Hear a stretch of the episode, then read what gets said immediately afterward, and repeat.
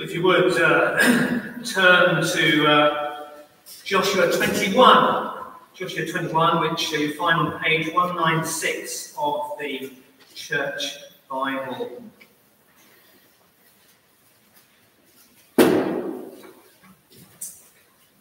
And uh, we're going to be looking at verses, uh, just three verses, verses 43 to 45, uh, in a few Let's just pray before we come to God's word. Let's pray together. Lord, we thank you that as we have just sung, you, O Lord, are not silent. You have spoken. Lord, we thank you that you have spoken through creation, which declares the glory of your very person. The heavens declare the glory of God in just. And Lord, we thank you that you've not only spoken to us through creation, but you have also spoken to us through your word. We thank you, Lord, that your word discloses and confirms the glory of your very person. But Lord, we thank you that your word also declares to us your mercy and your kindness through your dear Son, the Lord Jesus Christ. So, Father, we pray that as we turn to your word now, that you would indeed speak to us and teach us from it. And we ask this in Jesus' name. Amen. If you've been with us over the past few years, um, and by way of explanation to, uh, to those who are visiting, quite often when our minister has been away, uh, we've uh, come back to the book of Joshua, so that's why we've been moving rather slowly uh, through it. Uh, but if you've been with us over the past year or so, as we have spent time studying this book, you may recall us observing that the overall theme of the book is about how God can be trusted to keep his promises. Now, although we haven't quite reached the end of the book this morning, the verses that we've come to, Joshua 21, verses 43 to 45, really provide its conclusion. Yes, there are a couple more chapters to go, but in some respects, these are an epilogue, as it were, to the finale which we find here. It's as if everything that has gone on in the chapters before can be summarized in these three verses. Indeed, we could go further. For the message of the book of Joshua can even be condensed down to the last four words that we read here. And those four words are all came to pass. These verses then sum up the theme of the book of Joshua. So let's read them together. Joshua 21, verses 43 to 45. Thus the Lord gave to Israel all the land that he swore to give to their fathers. And they took possession of it, and they settled there. And the Lord gave them rest on every side, just as he had sworn to their fathers. Not one of all their enemies had withstood them. For the Lord had given all their enemies into their hands.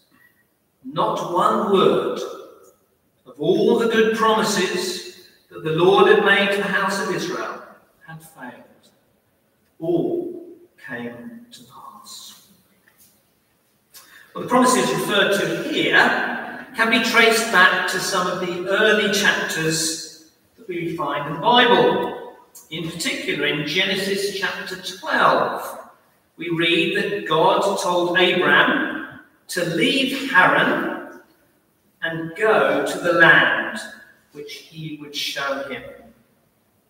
And as Abraham trusted God, he obeyed. And having come to the land of Canaan, he reached a place called Shechem. And there we read that the Lord appeared to Abraham and said to him, To your descendants I will give this land. Well, we have a, colloquial phrase in English which is uh, the proof of the pudding is in the eating. Well, here in Joshua 21, as the tribes of Israel settle down into the land of Canaan, we find, if you like, the proof of the pudding. Here we find the evidence that God did indeed keep his promise to Abraham. The promise that he'd made first back in Genesis 12. And although the promise was made first to Abraham there, it was a promise which was reiterated not only to Abraham, but also later it was repeated to his son Isaac in Genesis 26, and then again to his grandson Jacob in Genesis 28. Well, as we consider how God kept his promise this morning, we'll do so under three headings a promise fulfilled, a promise foreshadowed, and then the promise assured. The promise fulfilled, the promise foreshadowed, and then the promise assured. And uh, before I start, just uh, to give you a little bit of comfort, I should mention that first point is somewhat longer than the last two, so don't go looking at your watches and being too worried.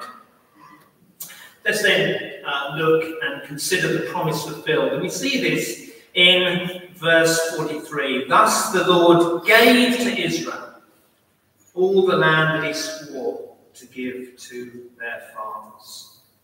And they took possession of it and they settled there. This verse tells us that the Israelites didn't just wander in to the land of Canaan by chance. Neither were the victories that we read of in uh, Jericho and Ai the result of some brilliant military strategy or scheme.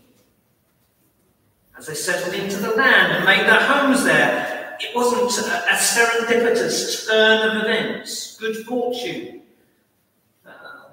that had, they just stumbled upon. Now, this verse reminds us that it was the Lord who gave them the land. And as they settled down into that promised land, this was the result of an express purpose of God. Their new home had been given to them solely because of God's volition. It was God's choice to do so. But not only that, this verse, verse 43, reminds us that it was not a turn of events which had come out of the blue. It was something that had been expected, it was something that had been foretold, it was something that had been promised. For this verse reminds us that more than 400 years previously, the Lord had promised this would happen. A couple of years ago, uh, my son and I uh, visited Ellis Island in New York. It's where the immigrants from Europe first arrived when they came to America. And as we walked around the old immigration halls and saw the exhibits, you could almost sense the anticipation that the new arrivals must have felt as uh, they saw the Statue of Liberty come into view and as they disembarked from ocean liners to start a new life in a new land. But you see, when Abraham left Haran, he wasn't like those immigrants arriving in America. He wasn't setting out to start a new life in the land of Canaan. He was looking for something beyond that something much more wonderful. If we turn to Hebrews 11, verses 8 to 10, this is explained to us. We're told there, by faith, Abraham obeyed when he was called to go out to a place that he was to receive as an inheritance. And he went out, not knowing where he was going. By faith, he went to live in the land of promise, as in a foreign land living in tents with Isaac and Jacob, heirs with him of the same promise. For he was looking forward to the city that has foundations, whose designer and builder is God.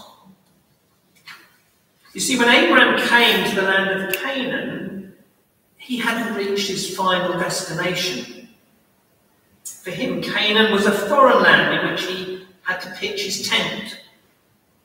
He was just a sojourner passing through because he was looking for something better still. The land of Canaan, which was the object of God's promise to him, pointed Abraham and Isaac and Jacob to something far better. It pointed them to another promised land. That other promised land is described in Hebrews there as a city which is designed and built by God, a city built on a foundation. And that foundation we now know to be the Lord Jesus Christ. It's a city which ultimately we read about in the book of Revelation, don't we? The new heavens and the new earth which will be established. What Abraham was looking forward to then, both he and indeed we, as Christian believers, will find in the Lord Jesus Christ. And just as the Lord promised that the Abraham's earthly descendants would be given the earthly promised land of Canaan, so too the Lord promised that Abraham's spiritual descendants would be given a heavenly promised land. This was the real land of promise for Abraham, not Canaan. And it's a real land of promise for us, too. It's the promise of an eternal heavenly home where we will be with the Lord Jesus Christ forever. Now, as we consider the link between God promising the land of Canaan and the fulfillment of that promise in the book of Joshua, there are two things I'd like us to note. Firstly, we should note that God kept his promise in spite of the failings of Abraham and his descendants. You know, if you look back through the intervening chapters between Genesis and Joshua, there are plenty of events which might look as if they would have put the promise in danger. Abraham's faith wavered rather than relying on God. He made his own plans to make the promise come true. That's never a good idea. And Abraham soon found that there were spectacular failings that ended Abraham's son Isaac was more interested in indulging his favourite son than following the Lord's will that had been revealed to him. And then Isaac's other son, Jacob, he had no qualms about twisting the truth even when it suited his own purposes. And as you read on in the intervening chapters, you find in the ensuing years brought slavery in Egypt, years of wandering in the wilderness. Through all these events, the Israelites should learn that they could trust and rely on God's faithfulness. Instead, they were consumed, consumed with doubt, and sometimes even resorted to outright rebellion. Yet, despite all these setbacks, what do we find here in verse 43? The Lord gave to Israel all the land he swore to give to their fathers. And that's the first practical point of application that we can take away from this passage this morning. For we're shown here that the Lord will bring to us, bring us to our heavenly home, our promised land in the Lord Jesus, despite and in spite of our best efforts to make a mess following him. By fulfilling his promise to Abraham, in spite of all the events which could have derailed it, God shows us that he will fulfill his promise to us. You know, John chapter 17, the Lord Jesus Christ prays to his heavenly Father, saying, Those whom you have given to me, I have kept. And that is what he will do. Despite the fickleness of our faith, in spite of our disobedience, in, in spite of sometimes falling into sin in the most spectacular ways, what happens? The Lord teaches us a lesson. He encourages us. He picks us up. Why? Well, the Lord is determined to fulfill his promise. If we have come to Christ and we put our trust in Him, He has promised to us that we will inherit the new heaven and the new earth. But there's a second thing I think we should note from the context of this verse, verse 43. And that is that God kept his promise in spite of the defiance of the Amorites who were then living in the land. Five books of the Bible stand between God giving his promise to Abraham at Shechem and the promise being fulfilled. The Israelites had to wait 400 years before they could settle in that land. And the passage that we read in uh, Genesis chapter 15 tells us why it took so long. For we're told there that it would happen after 400 years because the iniquity of the Amorites was not yet complete. We just sung Psalm 19, and that psalm tells us that the heavens declare the glory of God. Wonder if you notice the words, it's on your service sheet, but they're there in verses 2 and 3. Every day and every night declare that God made us and the psalmist tells us in verse 3 that that voice is heard. Don't you remember if you were here when the Queen died last year? The day after, town criers up and down the land proclaimed the death of the Queen and the fact that we had a new king.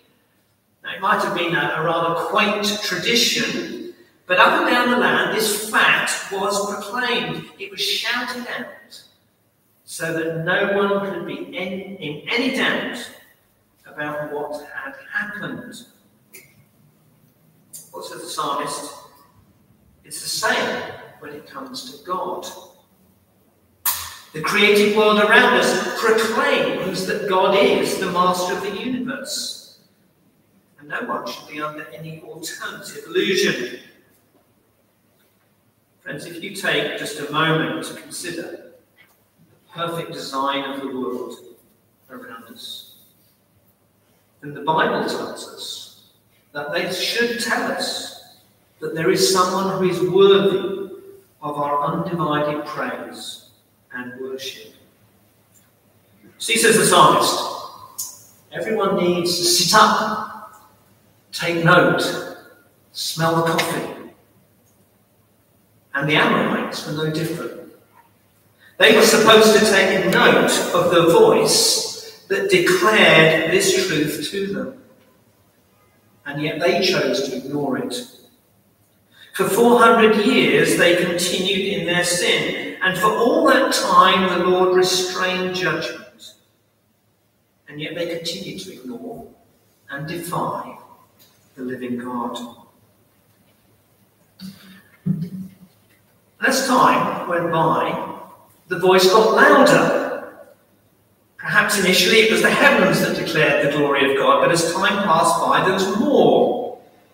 The Canaanites heard of the Israelites escaping from Egypt and crossing the Red Sea. They heard of the supernatural destruction of Pharaoh's armies. And then the voice became louder still. They witnessed that the Israelites crossed the river Jordan on the dry land. They saw the walls of Jericho fall at the shout of Israel, at the shout of the men of Israel. You see, the voice became louder and louder and louder, and yet still they hardened their hearts and refused to acknowledge the reality of who God was. Why did God delay 400 years before fulfilling his promise to Abraham? God delayed in a way because the Amorites weren't yet bad enough. Their iniquity was not yet complete. But in the end, enough was enough, and the Lord brought their defiance to an end. And friends, this is the second practical lesson that you can take away from this passage. Though we are all sinners, God is patient with us. Though we all choose our own way rather than God's, the Lord is patient and his judgment is restrained. Because you see, the Lord gives us time to hear the voice Firstly, he gives us time to hear the voice of creation declared by the heavens. Then he gives us time to hear the voice of the gospel as we find it in the Bible. And then even louder still is the testimony of his own Son, the Lord Jesus Christ. And at the cross, the truth about Jesus, it's, it's like, uh, it's like the town crier ringing his bell and shouting out. And we ought to be deafened when we hear that Jesus rose from the dead. And more than 500 people witnessed his res- resurrected body on one occasion. You see, God gives us time to appreciate how serious our sin is before a holy God. He gives us time to repent of it. And he gives us time to turn to Christ. But my friends, it won't be forever. This is what Peter tells us in 2 Peter chapter 3. Do not overlook this one fact, beloved. That with the Lord, one day is as a thousand years, and as a thousand years is as one day. The Lord is not slow to fulfill his promise, as some count slowness, but is patient toward you, not wishing that any should perish, but that all should reach repentance. But the day of the Lord will come like a thief, and then the heavens will pass away with a roar, and the heavenly bodies will be burned up and dissolved, and the earth and the works that are done on it will be exposed.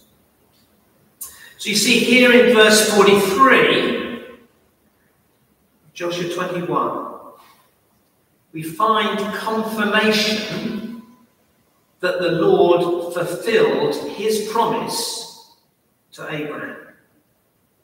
And the Lord delayed the fulfillment of the promise, but despite this delay, there was never any doubt that God would do what he promised. God delayed so that the sin of the Amorites would be complete. My friends, if God has given you time, then don't squander that time God has so graciously given to you. Well, if that was the promise fulfilled, then we need to move on to verse 44, the promise foreshadowed. And the Lord gave them rest on every side just as he had sworn to their fathers. In this verse, the spotlight shifts from the land which had been promised to Abraham's descendants to the prospect of victory and the peace and rest which had been promised to the Israelites. Battles were over, the enemies had been subdued, and after all the toil and the bloodshed and the long marches, the Israelites were able to enjoy a, a peace which had been promised to them. Now, we've commented on several occasions as we worked our way through the book of Joshua that it's a book that contains many types within its narrative. These are events or people which point to a spiritual reality. The real thing is the antitype which is pictured in the type. What then should we understand by the rest which is spoken of here? The Lord gave them rest on every side. Yes, it has a, a historical significance for the, uh, for the Israelites. They had peace because their enemies had been subdued. But what about us? What's the point of it? Well, although Joshua led Israel into their rest in the promised land, it wasn't a perfect rest. You don't need to turn many more pages in your Bible before you realise that it didn't last very long and trouble soon returned. And the reason for this is that the rest which God gave to Israel through Joshua was just a type or a picture. And again, the book of Hebrews helps our understanding in this. For in Hebrews 11, verse 8, we read this For if Joshua had given them rest, God would not have spoken of another day later on. So then, there remains a Sabbath rest for the people of God. For whoever has entered God's rest has also rested from his works as God did from his. The writer of the Hebrews then refers to the rest given through Joshua, but also speaks of the antitype, the thing pictured in the type, which is the real rest that we have in God. This is the inheritance of all those who follow, not the type, the shadow of Joshua, but those who follow the antitype, the Lord Jesus Christ. This is the real rest, which is the place where we will be with the Lord forever once the toils of this life are finished. You know, there are times when the Christian life is tough, isn't it? We have to contest with disappointments, sometimes disappointments of others, sometimes disappointments with ourselves. Some of us have struggles with particular sins. Others have seasons of illness. Others are having to endure times of particularly difficult providences. But verse 44 here reminds us that the Lord promises a future rest to those who follow him. Heaven is not explained in detail to us, is it, in the Bible? But we do have glimpses, such as that which we have in Revelation 21, where we read that God will dwell with them, and they shall be his people. God will wipe away every tear from their eyes. There shall be no more death, no more sorrow, no more crying. There shall be no more pain former things have passed away. Friends, verse 44 of Joshua 21 reminds us that since God gave rest to the children of Israel, just as he had promised, this foreshadows the rest that we may have, that he promises to give us if we believe and trust in him. This is the hope that is set before us as Christians, isn't it? If we follow our Joshua through life, even the Lord Jesus Christ, we will be taken to that rest, that heavenly home. Well, that's the promise fulfilled and the promise foreshadowed. We come lastly then to the promise assured. Let's look at verse 45. Not one word of all the good promises that the Lord had made to the house of Israel had failed. All came to pass. In each of these verses here, we have read that God promised. God promised to give Abraham's descendants the land of Canaan to live in. He promised that he would give rest to his people there. And here in verse 45, we are told that not one word of those promises had failed. And the significance of this is that the promises referred to here are not just casual promises that we might make in conversation. Rather, they are earnest undertakings that God has made himself. I might promise to meet you for a cup of coffee, you shouldn't hold your breath. All manner of things might happen. Perhaps the trains might be delayed, or I might have a diary crash and I need to be somewhere else. Or perhaps most likely of all, I'll simply forget. But the language here is not that of a casual promise. It's strong language. For we're told here that the Lord swore to give the land to them. This is the language of a solemn agreement, what we would call a covenant. And we can get an insight into this if we look back again at Genesis 15, the passage that we read earlier in the service.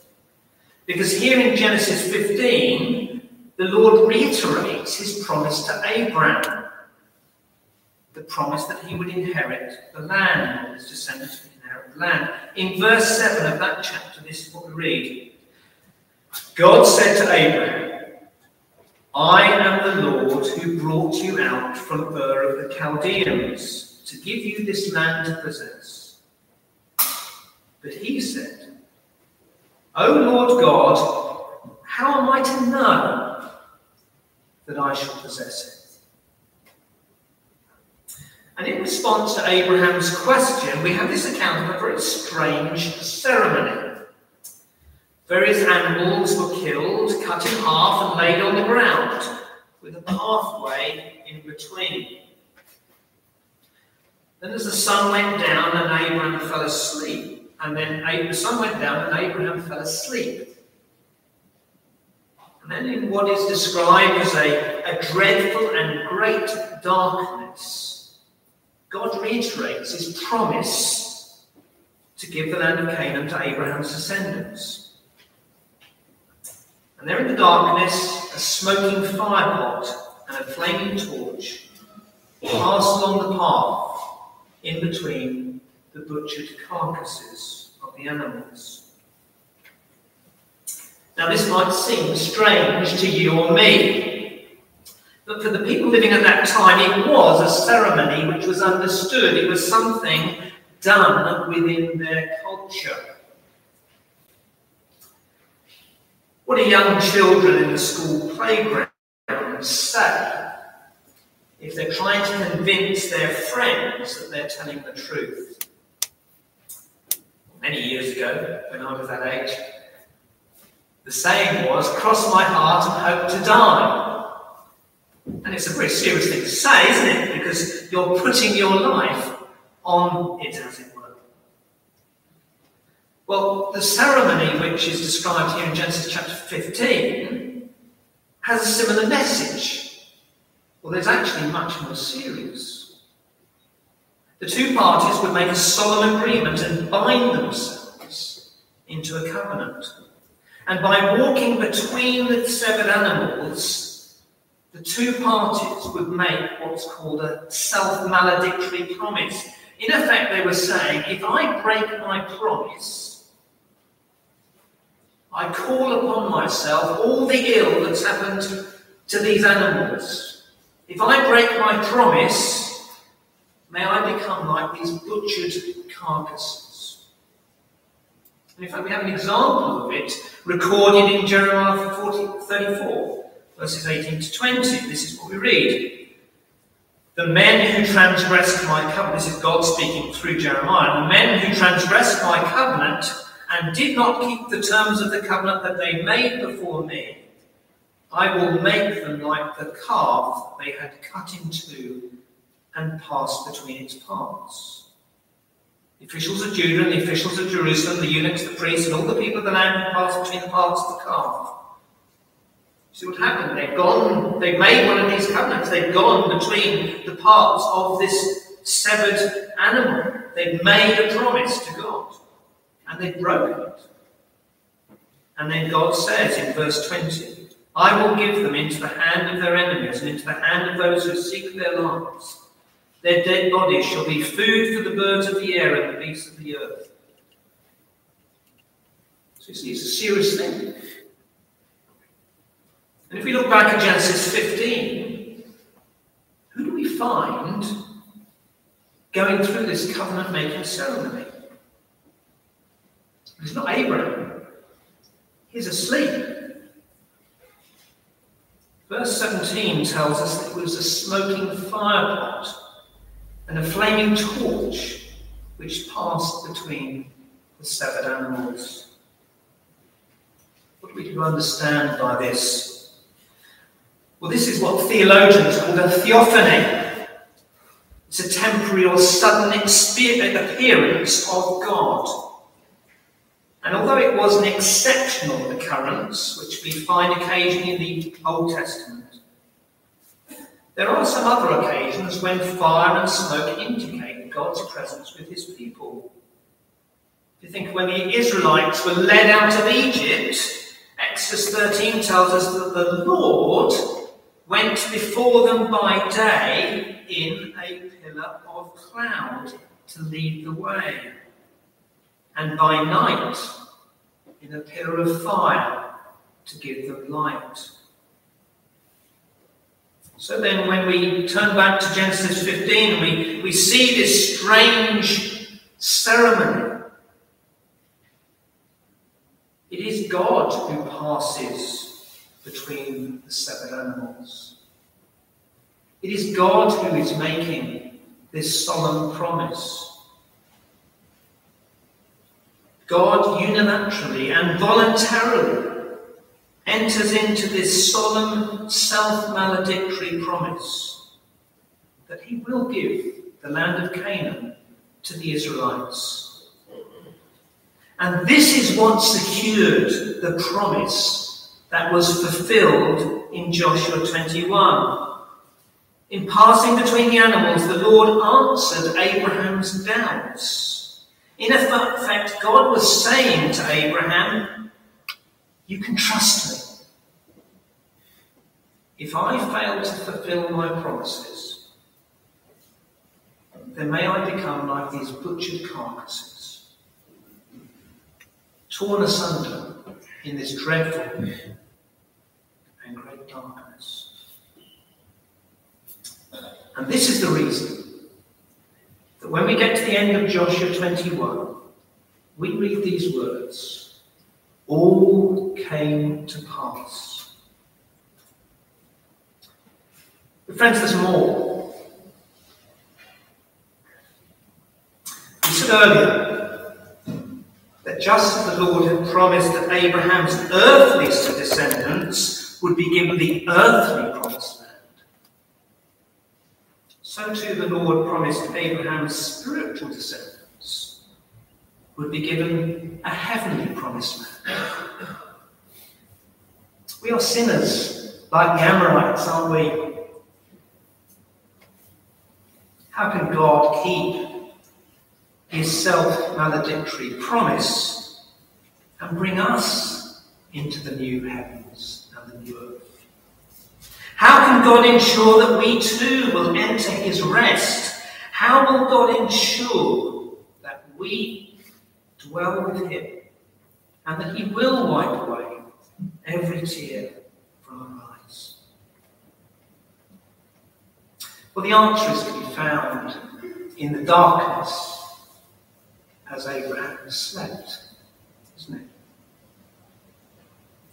We need to be very careful about applying types and shadows because they all have their limitations.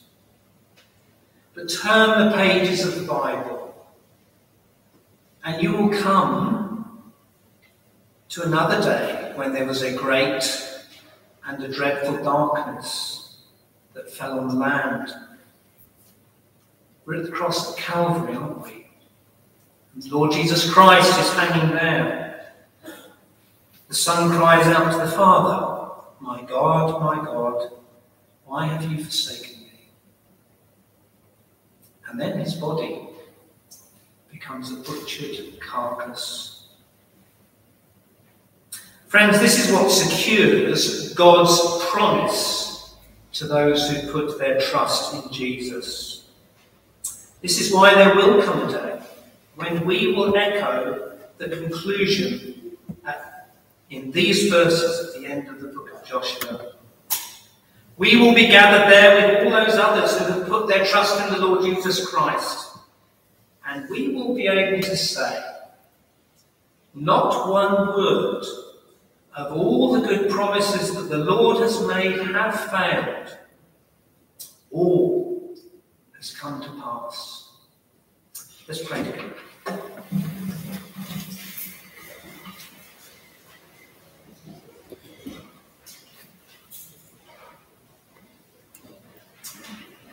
Our gracious Heavenly Father, we do thank you that you are a faithful God.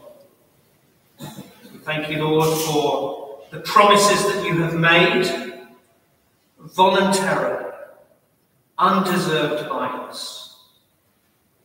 We marvel, Lord God, at your graciousness towards your people. You have set your love upon them without cause and without reason. Lord, we thank you that your promises are ever sure and true. And that whoever comes to the Lord Jesus Christ, to, to, unto me, you will in no wise cast out. We thank you, Lord, for the promise that we have, that you will keep us until that day when we might be with you. But Lord, at that time, we will join with a countless host of others to acknowledge our praise and our worship to you. For you indeed have been a, and will be a faithful God, and every word that you have said will come true. Bless you, Lord, for all this and pray that we might draw strength for the days and weeks ahead. In Jesus' name.